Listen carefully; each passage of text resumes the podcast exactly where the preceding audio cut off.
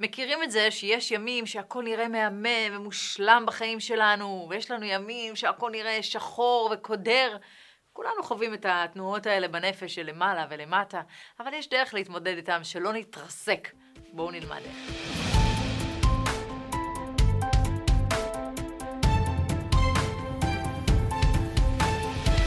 אז רבנו תם קורא לזה ימי האהבה, ימי שנאה והייאוש.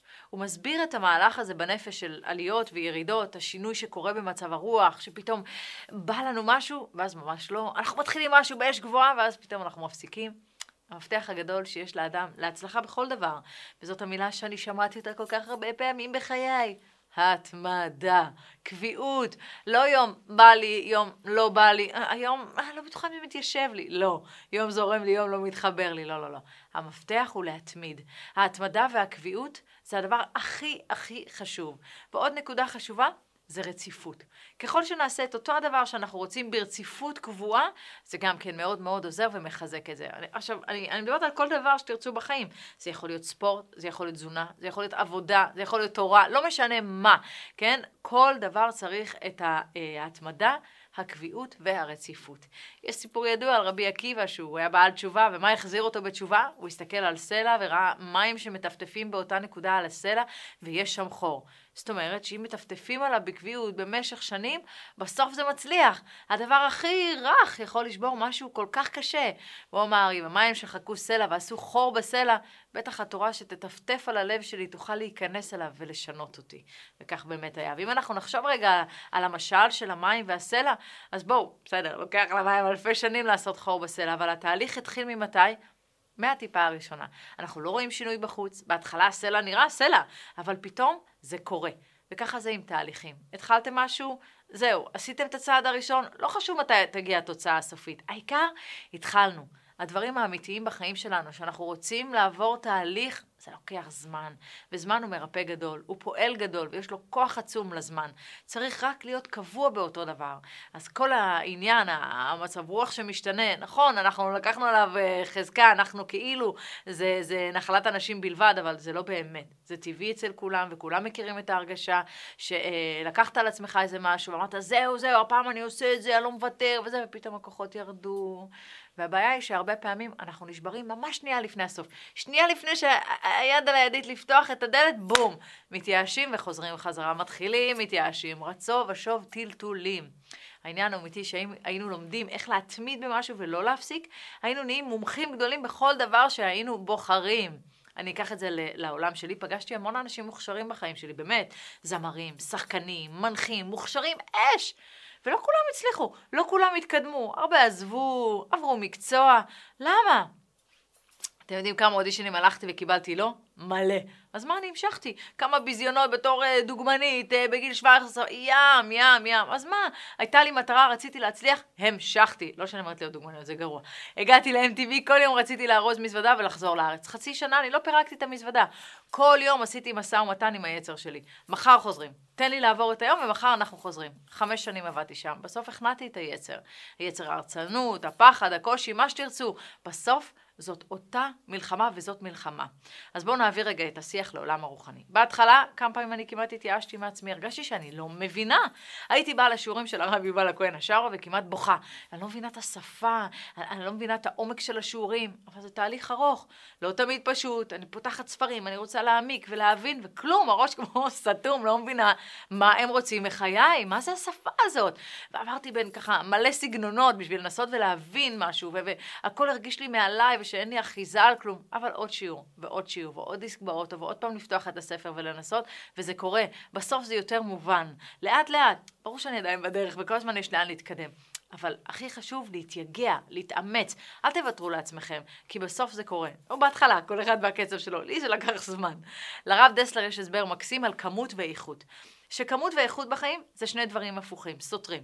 אחד בא תמיד על חשבון השני. למשל, נגר אחד מכין אה, אה, עשרה כיסאות ליום, ונגר אחר יעשה כיסא אחד ליום. טוב, ברור שהנגר שהכין רק כיסא אחד ביום, הוא השקיע את כל כולו בכיסא הבודד, האיכות שלו תהיה הרבה יותר גבוהה. אז האיכות באה על חשבון הכמות, ולהפך, אה, יש אחד שיש לו מלא מלא חברים, כל היום חבר'ה, מסיבות, אהלן אהלן רץ ממקום למקום, לבין בן אדם שיבחר במעט מאוד חברים, אבל קשרים עמוקים. הרבה שטחיים, מעט עמוקים. סותרים זה את זה. אבל זה תלוי גם באופי של הבן אדם, במבנה אישיות שלו. אבל עוד אמר הרב דסלר, שהנגר שעושה כיסא אחד, יום אחרי יום במשך שנים, עם הזמן הוא יוכל לייצר עשרה כיסאות באיכות של אחד. והשני, שעשה עשרה כיסאות, יצליח לעלות באיכות כמו הנגר שעשה כיסא אחד. התרגול בלעשות את אותם הדברים כל הזמן, מעלה את האיכות. ממשיך ומסביר הרב דסלר משהו באמת מדהים, שזה לא משנה איפה תתחיל, כן? באיזה נקודה, מכמות או מאיכות. אם שניהם יתמידו, שני הנגרים יתמידו, הם יגיעו לאותו מקום, שהכמות והאיכות יהיו טובים. אז ההתמדה משלימה את, החס, את החסר. בסוף משהו קורה וזה, וזה נפתח ככה. כוח ההתמדה מביא אותנו להצלחה בכל תחום שנבחר, נגר, מורה, שחקנית, בעלת תשובה, לא משנה מה. גם אם אין את הכישרון הנדרש, באמת שלא היה לי את הכישרון הנדרש, אבל רציתי, התמדתי והתייגעתי. אה, קצת כמו בנהיגה, נכון? בהתחלה חושבים על כל פעולה, גז, ברקס, לאותת, לחוצים, מזיעים, אבל עם הזמן נהיגה זה כבר משהו שהוא כיף, אני אוהבת להיכנס לאוטו, זה הזמן היחיד שיש לי שקט. אז uh, מתי זה קורה? כשאנחנו עושים את זה בצורה... בצורה קבועה, נוהגים מלא. פתאום אותו דבר שהשקעת בו מתחיל להעיר לך, לתת לך בחזרה, ולא משנה מאיזה כיוון הגעת, מאיכות או מכמות, הצד השני יגדל תוך כדי התמדה. תראו, אנחנו חיים בדור של מהירות, רוצים את הכאן, את עכשיו, להתאמץ כמה שפחות, יאללה תביא, פה פה פה. סופר, אני הולכת לסופר, זה לא המכולת השכונתית שהייתה לי בחולון או ליד הבית בבת ים. קוטג', גבינה, לחם, יאללה, שלום, חצי לחם היינו קונים. היום מה זה, זה, זה מלא גבינות, לחם מחמצת, מלא, כוסמין, עם מלח, בלי מלח, שפע. אז אנחנו היום בדור של כמות. בגדים, שמלה, 200 שקל, יאללה, שנה הבאה, טרנד אחר, שמלות אחרות, יאללה, החינוך של כולנו, מי שיש לו הרבה הוא מוצלח. כמה שיותר חדש, כמה שיותר מהכל. כמות, כמות זה שם המשחק. התנועתיות נותנת המון הנאה, וככה אנחנו קופצים מדבר לדבר, מזפזפים, קוראים ספר, אבל חושבים על מלא דברים אחרים. תנועות זה רצונות, והרצונות משתנים. פעם זה זה ופעם זה זה, פעם זה, פותחים את הנייד ויאללה, אינסטגרם, פייסבוק, טה-טה, לא רגע, אולי נראה סדרה, לא רגע, אה, נטפליקס, זה... הכל בא לפצות על חוסר, חוסר שיש לנו בנפש. בגלל שאנחנו דור כזה של הרבה דגש על כמות, האיזון של זה, זה להתמקד באיכות. תלמדי לאט לאט, תגיעי לעומק של הלימוד, לא לרפרף לעבור לספר הבא, יאללה, טי טי טי. צריך לייצר את האיזון הזה בנפש, לא יודעת. אה, אישה, רגילה לקנות שמלה בזול. קחי מעטפה. כל פעם שבא לך הרצון הזה, שימי 100 שקלים במעטפה, 50 שקלים במעטפה, 20 שקלים במעטפה, לא חשוב, כמה שאת רוצה. אחרי חודשיים, תקחי את הכסף, ואל תספרי, תקחי את הכסף ותקלי שמלה איכותית של מעצבת, שהאיכות שלה גבוהה. היא תשרוד יותר זמן בארון שלך, ואת גם תרגישי סיפוק. העולם באמת בטירוף של כמות, וחייבים קצת לאזן אותו עם איכות. גם במשפחה ניקח את זה, אה, שני דורות אה, אחורה, נדירים היו אנשים שהתגרשו, היום נדירים האנשים שלא מתגרשים. הכמות והמהירות נכנסה לתוך הבית שלנו, לא עובד יאללה שלום ביי יאללה יאללה. בהתחלה יש אופוריה וזה, וזה מקסים, ואז יש נפילה, ואז עוד פעם. כולנו קצת ילדים, כאילו, כמו הבן שלי, שאני לא נותנת לו משהו, והוא הוא רוצה את זה, אז הוא כאילו בוכה, הוא כועס, אה, אחותו משחקת משהו, הוא רוצה דווקא את זה, הוא לא מוותר. בסדר, אבל לילדים אין מויכין, לא מסודר להם הראש, וכולנו כבר נהיינו קצת כאלה. הבן זוג לא עושה מה שביקשתי, כעס, אש, שבירה, ואז ישר יש ירידה. וכשיש ירידה, שוכחים את העלייה. ובעלייה שוכחים את הירידה. אז קודם כל צריך לזכור שבכל תהליך יש עליות וירידות, וזה נורמלי ובסדר גמור ממש. גם אם רצינו להתמיד בקביעות וברציפות, פתאום מגיעה ירידה, והיא תגיע בכל מקרה. כי ככה זה בנוי, ואין תהליך שהוא רק בעלייה, רק בטוב. השאיפה היא שזה כל הזמן יהיה לכיוון למעלה, שלא כל ירידה תצניח אותנו למטה לרצפה. כל פעם קצת פחות, וקצת פחות, וקצת פחות, וככה בעצם הכיוון הכללי הוא עלייה. אז צריך לצמצם את הירידות שיהיו קטנות, כי אי אפשר בלי ירידות אמרנו, ותזכרו את זה כשתתחילו משהו חדש, וכאילו תהיו באורות מזה ותתלהבו, תזכרו להגיד לעצמכם, זה עוד ישתנה. אה, אה, התחלתם עבודה חדשה, וואי, מבסוטים, הכל זורם, פתאום, אה, הבוס מעצבן, האנשים וואלה לא באים טוב. זה נורמלי, לא, לשבר, לא להישבר ישר. שנייה, תמשיכו רגע, תנו, תנו לזמן גם לעשות עבודה. אה, אה, התחלתם לימודים, משהו אה, חדש, זה למדתי מבעל הסולם, ופתאום לא בא לך יותר ללמוד את הדבר הזה. כן, אם ניקח את זה בעולם התורני. אז אל תעזבו את זה לגמרי, תשאירו איזה משהו אפילו קטן, שיהיה מאיפה לעלות בחזרה. אז לא לנתק לגמרי. סתם, אה, החלטתם לקחת על עצמכם עשרה פרקי תהילים ביום. אושר, זורם, בכיף, בא טוב בזמן, פתאום אחרי שבועיים לא בא, אין זמן, רגע, זה מעמיס. בסדר, רוצים להוריד, אין בעיה, תורידו, אבל תשאירו משהו, תשאירו פרק קטן, כי אם לא, יאבד לך לגמרי. כל המתחיל לעשות שום מעשה, כל אדם שמתחיל לעשות איזו פעולה, לימודים, עסקים, חתונה, אם יהיה לו במעשה ההוא שום הנאה, תיכנס בו התאווה. כמה שאדם יותר נהנה מהתהליך, ככה הוא מקבל חשק לאותו דבר. וכשיש חשק והתלהבות, בקלות אפשר לשכוח את עצמנו, וזה נותן המון אנרגיה וכוחות לתהליך, אבל זה מאוד תלוי ברמת ההנאה שיש לנו מאותו דבר. ממשיך ואומר, ותיכנס בליבו האהבה הראשונה. כלומר, ההתלהבות והרצון להמשיך. התנאי שתהיה הנאה. זה הכלל הראשון. ואז רבנו תם מביא טוויסט בעלילה, מאוד לא צפוי, והוא אומר, ואחר כך תסור ותיכנס בליבו השנאה. אין מציאות שהתחלת משהו טוב והוא זורם, והוא רק ימשיך טוב ויעלה. החוק הוא שזה באיזשהו שלב יגיע לשיא, ואז זה קצת אה, מתחיל לרדת, וזה, תיכנס בליבו קצת השנאה. אדם לעמל יולד, אין, אין תוצאות בלי עבודה. כמו בתחילת התשובה שלי, הייתי משגעת את הרב שלי, את הרב השארוב, אולי אני לא עושה כמו שצריך, אולי התשובה שלי לא טובה, אני לא רואה שום שינוי בעצמי, כולי הייתי אה, גוש ספקות שמסתובב בעולם, אולי טעיתי, אולי אה, אני לא באמת שלמה, בגלל זה אני לא רואה שום שינוי, ירידה. למה? כי לא ראיתי תוצאות מיידיות. שנאה זה תהליך, אומר רבנו תם, תיכנס בליבו השנאה וזה טבעי. ולקץ ימים תסור. יש עלייה. תזכרו, תכף תבוא ירידה ואל תיכנסו לדאון מזה שיש לכם מצבי רוח משתנים. ההרגשה הרעה תיגמר, ואז תתחילו שוב לעלות, וכן יתחלפו תמיד. ככה זה. כולנו מטולטלים בין אהבה לשנאה, ירידות, עליות. יסור אחד יבוא השני, זה התהליך הטבעי. הסכנה היא שבירידה, בשנאה, אנחנו נתייאש לגמרי. לא, זה גדול עליי, זה לא מתאים לי, אבל אומר רבנו תם, אם תהיה הנעת העובד בעבודתו גדולה, ויש לו שכל, תעמוד האהבה ימים רבים והשנאה ימים מספר. שני תנאים בסיסיים שאדם באמת יאהב את מה שהוא עושה לאורך זמן, ושתהיה לו מכך הנאה ויש לו שכל. ופה זה המפתח. לכל המאמר, מסביר הרב אשר, ואם יש לאדם שכל לגבי התהליך שהוא עובר, הוא יודע מראש, כן? הוא יודע את זה, שזה הולך להגיע, אותה ירידה, אותה שנאה. הוא לא נבהל. יודע שיש דברים כאלה, זה בסדר. זוג, ביחד, התחתנו, אמרו להם, תקשיבו, אין דבר כזה זוגות בלי ויכוחים, בלי משברים. אז כשזה יקרה, אל תיבהלו, זה עובר. כמה זוגות יכלו לחסוך גירושים אם רק היו מחכים יבואו ימים טובים יותר. מסדרים את השכל לגבי מה זה זוגיות, מה זה אה, להכניס קדושה לבית שלנו, להכניס קדושה לתוך הירידות.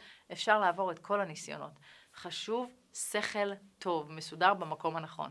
שכל טוב זה מה שמצליח להחזיק אותנו בירידות. מה זה שכל טוב בעצם?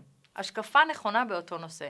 שכל מאוזן, שיודע, אוקיי, יש תקופות כאלה, יש תקופות כאלה, החיים זה לא לה לנד, ומשכנע ככה את עצמו להתמיד ולא להישבר, להמשיך אפילו קצת.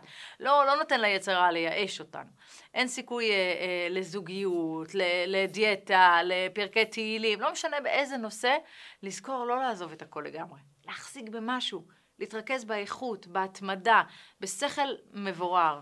תבינו, השקפה נכונה על משהו עוזרת לנו להבין, לעבור אותו בשלום.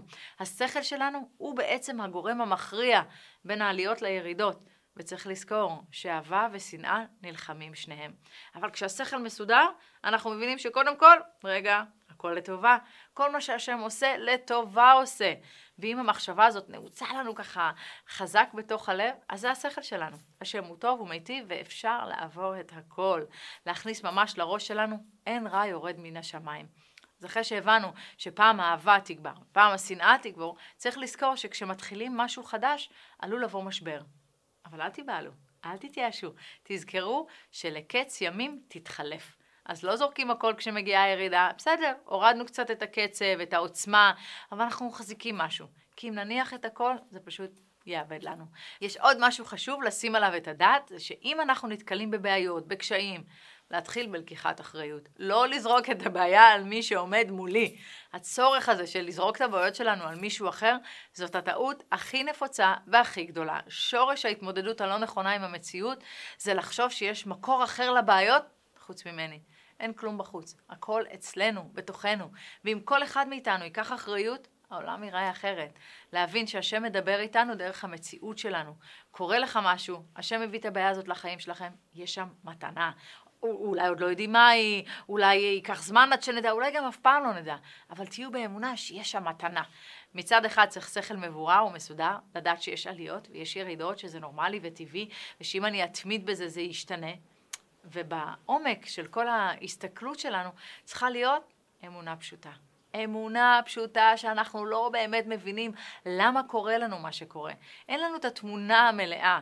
ילד מאתגר? חכו, אל תחרצו את גורלו כ- כילד בעייתי. אל תדביקו לו את התווית הזאת, שיהיה לו קשה מאוד להסיר מעצמו. תאמינו באמונה שלמה בו, בתיקון שלו, ביכולת שלו להשתפר, שפעם היה טוב, יכול, יכול לחזור להיות עוד הפעם הטוב הזה. השם חיבר ביניכם, יש לכם אה, זוגיות טובה, יש קצת זה, אל תדאגו, יש לכם דרך ללכת יחד.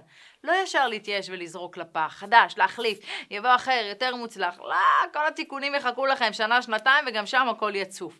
כי צריך לתקן, הכל בתוכנו, אז צריך לתקן את הדברים שבתוכנו. ואם לא תיקנו, זה פשוט יחזור אלינו. אז פשוט קחו אחריות, אל תפחדו מניסיונות, כמובן לא לחפש אותם, אבל אם כבר הגיעו, אל תיבהלו, אל תפחדו מהירידות, תחזיקו חזק שהשם אוהב אתכם והוא טוב ומיטיב. אם אשק שמיים, שם אתה, והציע שאול, הנקה. זאת אומרת, זה, דוד המלך סידר את זה כל כך יפה. כשהכול הולך מושלם, והחיים זורמים, והכל אש, תזכרו, זה השם. וגם כשאתם בתחתית, בבור, בעצב, בניסיון, בדיכאון, הציע שאול, הנה, אתה גם פה, השם, אתה איתי בכל מקום. יש סיפור מקסים על רבי יחיאל מיכאל מזלצ'וב, שהיה עני מרוד, והיה לו תפילין של הבעל שם טוב. רב ענק מתלמידי הבעל שם טוב והמגיד, והוא היה כל הזמן כזה אה, פרוש, וכל הזמן אשתו הייתה אומרת לו, מה יהיה עם הילדים, מה הילדים יאכלו, והוא עם התפילין והתפילות וייחודים ומה לא. התפילין היו שוות 500 רובל, פרנסה לכמה שנים, וכל כמה זמן היא הייתה מנדנדת לו, שימכור, תמכור, אין לנו מה לאכול, והוא בשלו, לא יכול, לא יכול למכור את התפילין, אין, זה של הבעל שם טוב. הגיע סוכות, צריך אתרוג, אין אתרוגים. פתאום הוא חוזר הביתה עם אתרוג, הוא כולו בשמחה, מסתכל על האתרוג היפה שלו, כולו קורן, ואשתו בבהלה אומרת לו, מאיפה זה? מאיפה? מאיפה? הוא אומר לה, היה אתרוג אחד שהיה שווה המון כסף, לקחתי את התפילין, מכרתי אותם וקניתי אתרוג. חושך בעיניים. האישה שהייתה צדיקה עצומה, היא נשברה. אוכל לילדים שלה לכמה שנים תמורת אתרוג, קיוותה לשווא. זה רק לשבוע, היא לא עמדה בזה. לקחה את האתרוג וזרקה אותו על הרצפה, פסלה אותו. הרי אתרוג ברגע שהפיתם שלו נשבר הוא פסול, וברגע אחד אין תפילין ואין אתרוג. מה עושה הרבי מזלצ'וב? לוקח את אשתו ומתחיל לרקוד איתה. שמח בחדר וזה עכשיו. היא יודעת בדיוק מה עובר עליו באותו שנייה. והיא מסתכלת עליו המומה ואומרת לו, מה? הוא אומר לה, תראי, היה תפילין, אין. כשהגיע סוכות אמרתי, מה יעזור לי תפילין? בחול המועד לא מניחים תפילין, מה יעזור לי התפילין? אני צריך אתרוג לעבוד את השם. קניתי אתרוג, עכשיו אין אתרוג, מה נשאר לי? את, בואי נרקוד. עכשיו, תראו מה זה צדיק, כן? לא מעניין אותו לא התפילין, לא האתרוג, מעניין אותו מה השם רוצה ממני באותו רגע. הוא רוצה שאני אפול למידת הכעס? מה, אני אריב עם אשתי? מה פתאום, חס ושלום.